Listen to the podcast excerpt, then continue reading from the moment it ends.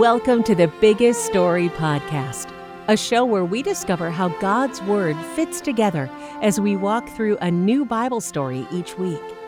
Last week, we heard a story about a big mistake that God's people made called a fancy tent and a foolish cow from Exodus 32 through 34. In that story, we learned the big truth that God's people should worship God the way He commands us to. This week's story is called A Tale of Two Goats, and it comes from Leviticus 16. The book of Exodus is an exciting book filled with great stories. Like the story about baby Moses being rescued from the Nile River. And remember the burning bush where God spoke to Moses? There's also the ten plagues and the Passover when the angel of the Lord passed over those who had blood of the Lamb on their doorposts. Then there's the crossing and closing of the Red Sea. I can still hear the roar of God's thunder when He gave the Ten Commandments. But then there was a golden calf. Those Israelites were foolish and sinful. Well, do you remember the tent that the Israelites built to worship God the way He wanted to be worshiped? That last one is important because the book of Leviticus, the next book in the Bible, picks up on the idea of worshiping God the right way. And while it has some stories, most of its chapters focus on laws. Lots and lots of laws. So, more rules? Well, these were good laws, God's laws for God's nation. Some of the laws were about what the priests, Aaron and his sons, were supposed to do in the tabernacle, the tent where God's people worshiped God. One of those laws was about two goats. Meh, meh. Sound a little strange? Well, let's learn about these two goats. Chapter 17 A Tale of Two Goats. Leviticus 16. The Israelites were almost ruined by a cow, but once a year they were rescued by two goats. The day was called the Day of Atonement, and it was one of the most important holidays in Israel. Kind of like Christmas, except with fewer cookies and more goats. On one day, and on only one day, each year, the holiest person in Israel would put on his holy clothes and go into the holy place of the holy tent to stand before the holy God to make atonement for God's unholy people. Sounds confusing, doesn't it? But the holiday was actually pretty simple. Atonement is how separated people can become at one. God is holy and good and perfect and God loves us very much. But if we're honest, we have to admit we are not very holy or good or perfect. We are sinners, and sin needs a substitute. If we want to live with God, and God certainly wants to be with us, we need someone or something to pay for our sin. That's where the goats come in. Israel had lots of sacrifices for sin, but once a year, the high priest took two goats and confessed all the people's sins over those goats. It was like taking all the mistakes and all the fighting and all the lying and all the yelling and all the meanness from the past year and putting those sins on a substitute. And do you know what happened to the goats? the first goat died that the sins of the people might be forgiven. The second goat lived and was led into the wilderness that the sins of the people might be forgotten. We might feel bad for the two goats, especially the first one, but then we should feel even worse for our sin, and even better for our salvation.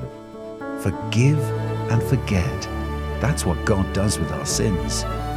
He removes our sins as far as the east is from the west, out of the holy place, out of the tent, outside the camp, and into the wilderness, never to be seen again.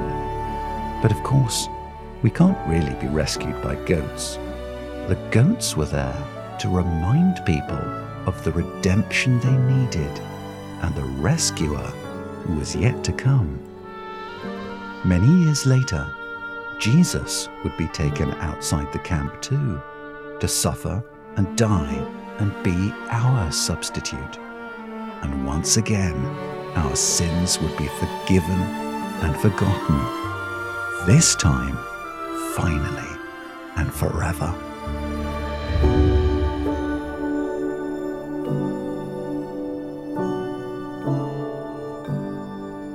The Israelites were almost ruined by a cow. Remember last week?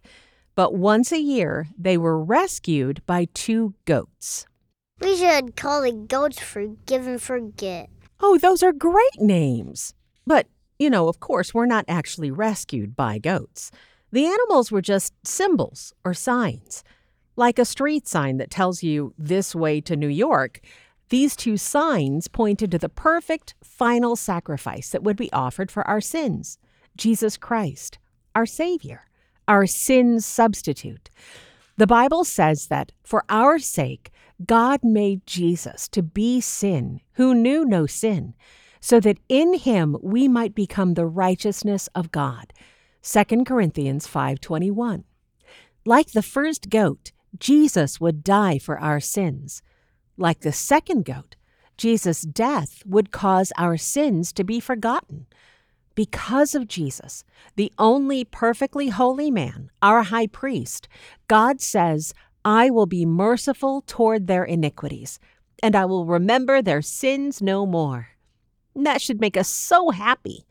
Our holy God loves us so much that through Jesus, he made a way to be in a relationship with us. What good news!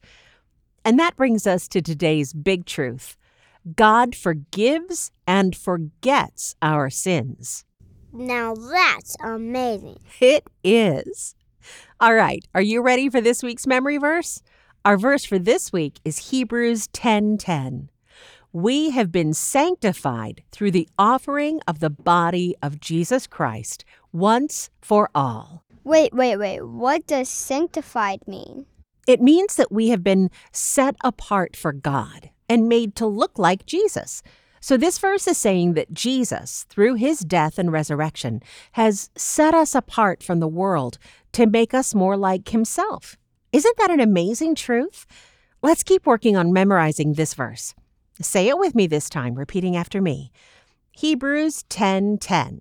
Hebrews 10:10. We have been sanctified We have been sanctified through the offering of the body of Jesus Christ through the offering of the body of Jesus Christ once for all. once for all. Oh, great job.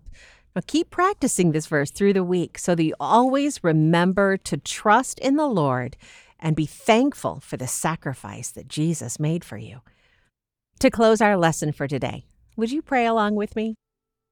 We thank you, God, for sending Jesus to die for our sins so that we can have a relationship with you. Amen. Thanks so much for listening to the Biggest Story podcast. If you enjoyed this episode, share it with a friend so that they can learn more about the big story of the Bible too. You can visit thebiggeststory.com to download coloring pages and activity sheets for today's lesson. There you'll also find other resources like memory verse cards, posters, videos, and more. The Biggest Story podcast is a production of Crossway. Check out Crossway's Emblems of the Infinite King by Ryan Lister. This book introduces kids ages 10 and up to God's radiant beauty using the main categories of systematic theology God, humanity, sin, Christ, the Holy Spirit, salvation, the church, and last things. Full of captivating illustrated emblems meant to symbolize key facets of Christian doctrine, this unique book seeks to bring theological truths from words to life. Check it out at crossway.org.